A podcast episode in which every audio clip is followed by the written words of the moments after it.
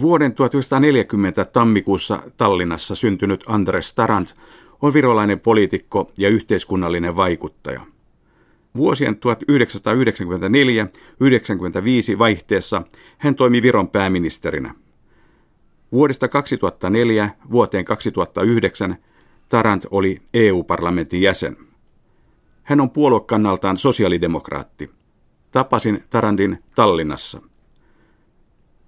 Synnyitte toisen maailmansodan aikana vuonna 1940. Muistatteko te mitään sota-ajasta? no sõja lõpust küll äh, on mul päris palju pilte ja ma olen naljatamisi öelnud, et ma isegi võtsin sõjast osa, kuna ma kaitsesin vanaema Porgandi pöönart seal käisid hulkurid ja, ja noh, ikka niisugused väenkargajad. Sodan loppuvaiheesta minulla on paljon muistikuvia. Olen joskus vitsailut, että otin osaa sotaan vahtimalla, kun vahdin isoäidin porkkanapenkkiä kulkureiden ja sotilaskarkureiden varalta. Olin silloin vuoden 1944 syksyllä isoäitini kanssa maaseudulla, silloin kun puna-armeija tuli.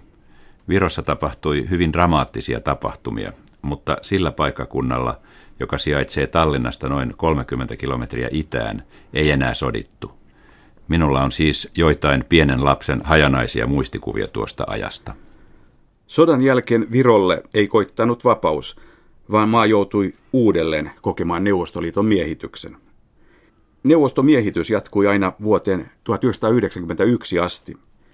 Mikä merkitys maan uudelleen itsenäistymisellä oli teille? Se oli suuri juhlan aihe. Voidaan sanoa, että 1980-luvun loppupuolella parin vuoden ajan ilmassa oli epätietoisuutta siitä, mitä tulee tapahtumaan. Mutta me aavistimme, ehkä ensimmäisinä Neuvostoliitossa, että tilanne tulee muuttumaan – Todellinen itsenäisyys saatiin kuitenkin Moskovan epäonnistuneen vallankaappausyrityksen seurauksena elokuussa vuonna 1991.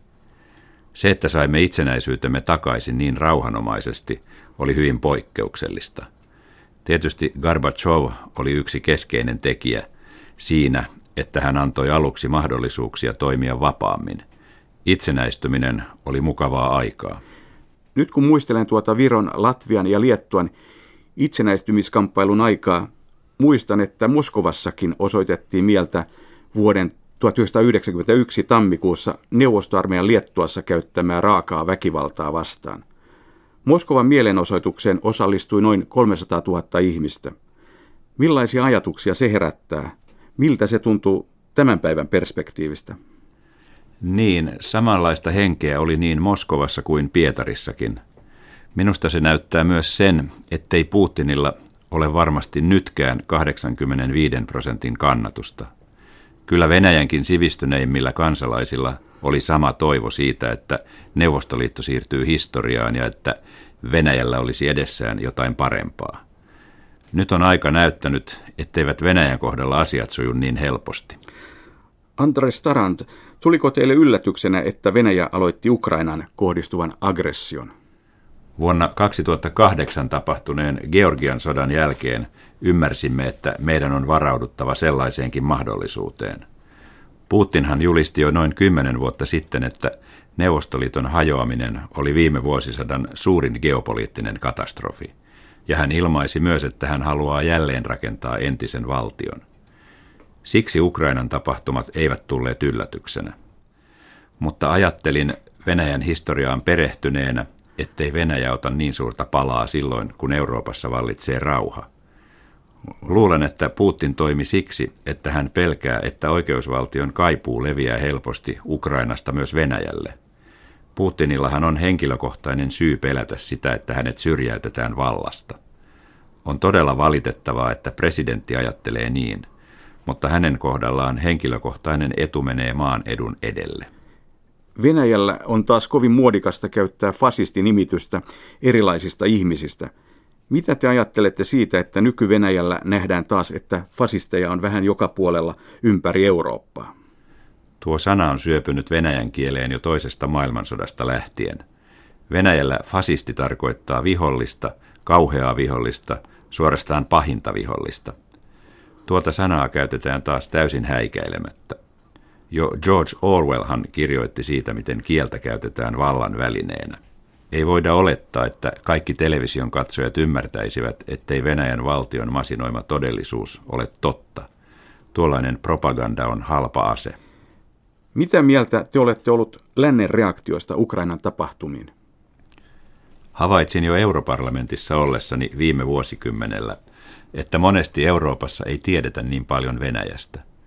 Se ei kuitenkaan ole pääasiallinen tekijä eurooppalaisiin reaktioihin, koska kyllä sanomalehdissä on eri eurooppalaisilla kielillä analyysejä Venäjästä. Mutta bisnes menee usein kaiken edelle.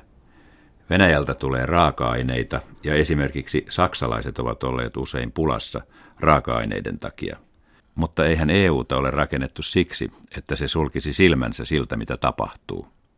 Meidän itäisemmästä Euroopasta tulleiden oli vaikea selittää omia näkemyksiämme EU-parlamentissa. Sitten vuonna 2007, kun Tallinnassa oli niin sanottu pronssisoturimellakka, oli suuri työ selittää, mistä on kyse. Monien silmät aukenivat kuitenkin siinä vaiheessa, kun Moskovassa hyökättiin Viron suurlähetystöä vastaan. Sitä ei enää ymmärretty Euroopassa. Se antoi minulle toivoa siitä, että Euroopassa tajutaan paremmin, mihin Venäjä on menossa. Samaan aikaan Saksan entinen liittokansleri Gerhard Schröder puhui kuitenkin, että Putin on kristallinkirkas demokraatti. Kaikki eivät siis ymmärtäneet lainkaan, millainen maa Venäjästä oli tulossa. Nyt taas monet Euroopassa pitävät, että Krim kuuluu itsestään selvästi Venäjälle. Kukaan ei muista enää, että alueella asui aiemmin enimmäkseen tatareita ja turkkilaisia. Kyllä, siellä EU-parlamentissa on vieläkin ihmisiä, jotka puhuvat Putinin puolesta, mutta eri maiden hallituksissa noita ihmisiä ei ole ainakaan paljon. Meidän kannaltamme on totta kai hyvä, että Putin nähdään nyt entistä realistisemmassa valossa. Suomessa on muun muassa sellaisia tutkijoita, jotka sanovat, että Ukrainassa pelataan nyt Venäjän ja EUn etupiiripeliä. Mitä te ajattelette siitä? Nuo puheet edustavat Putinin ajattelutapaa, jonka mukaan suurilla valtioilla pitäisi olla etupiirit. Historiastahan löytyy paljon näyttöjä erilaisten imperiumien etupiireistä. EU on kuitenkin hieman toisenlainen organisaatio. Eivät esimerkiksi Viro, Latvia ja Liettua kuulu mitenkään Saksan etupiiriin.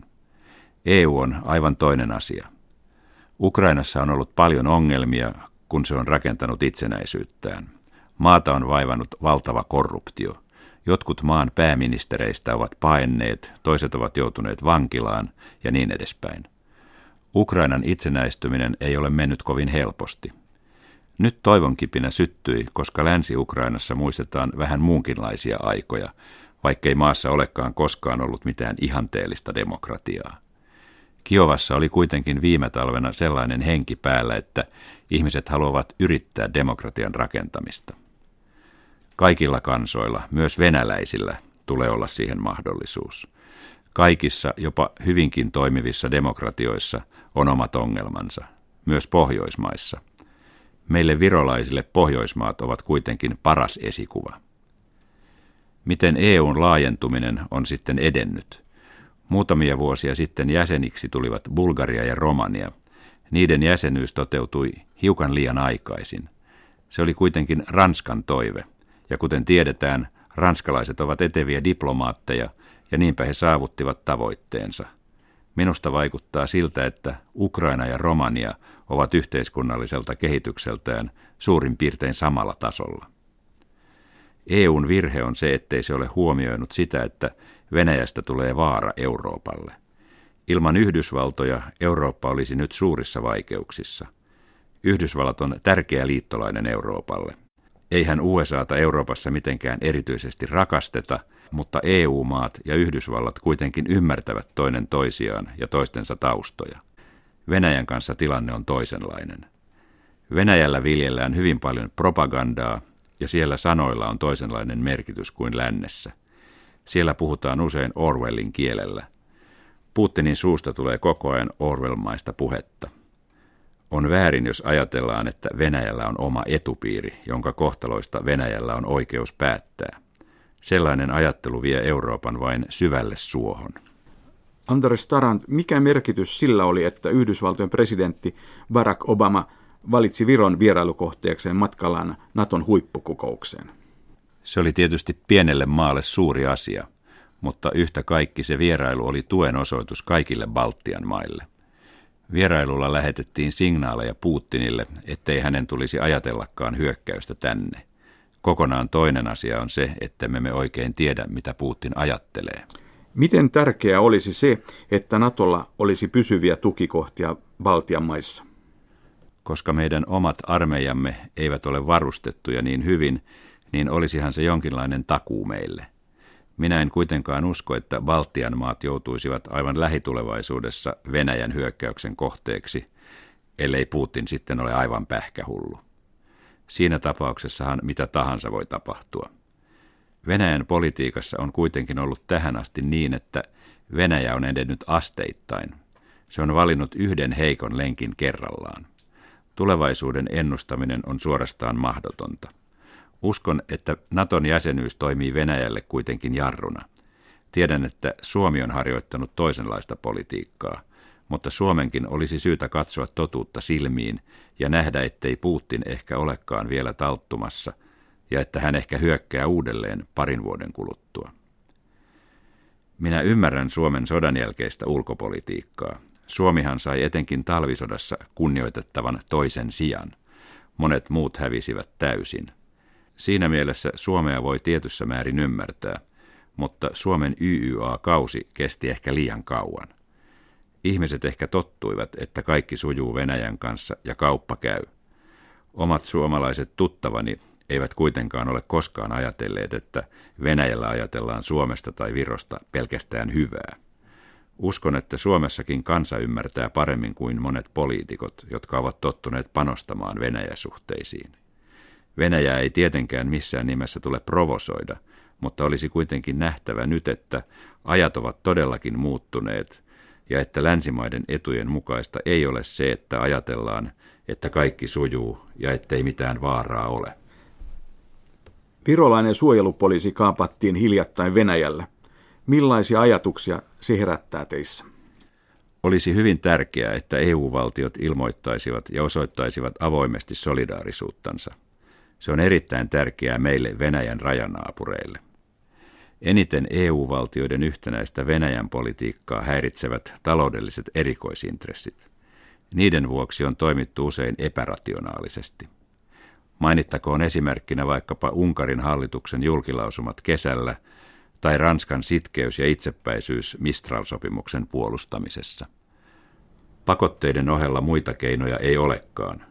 Muunlaisen voiman näyttäminen olisi liian suuri riski, koska Putinin mielialoja on hyvin vaikea ennustaa. Suomessa ja Virossa on viime aikoinakin ollut erilaisia painotuksia pakoteasioissa. Mistä te arvelette, että se johtuu? Suomen ja Viron eräiden poliitikkojen erimielisyydet johtuvat ehkä siitä, että viime vuosisadan historia on vaikuttanut meihin eri tavalla. Minun ikäiseni ihminen muistaa hyvin Stalinin ajan – Putinin eräät toimet muistuttavat siitä ajasta, eivätkä ne ihmisarvon kannalta ole hyväksyttävissä. EUn yhtenäisyys on nyt erittäin tärkeää. Toivottavasti EUn prosessi kulkee nyt siihen suuntaan. Tähän asti Venäjä on esimerkiksi kaasun viennissä löytänyt EUssa heikkoja lenkkejä.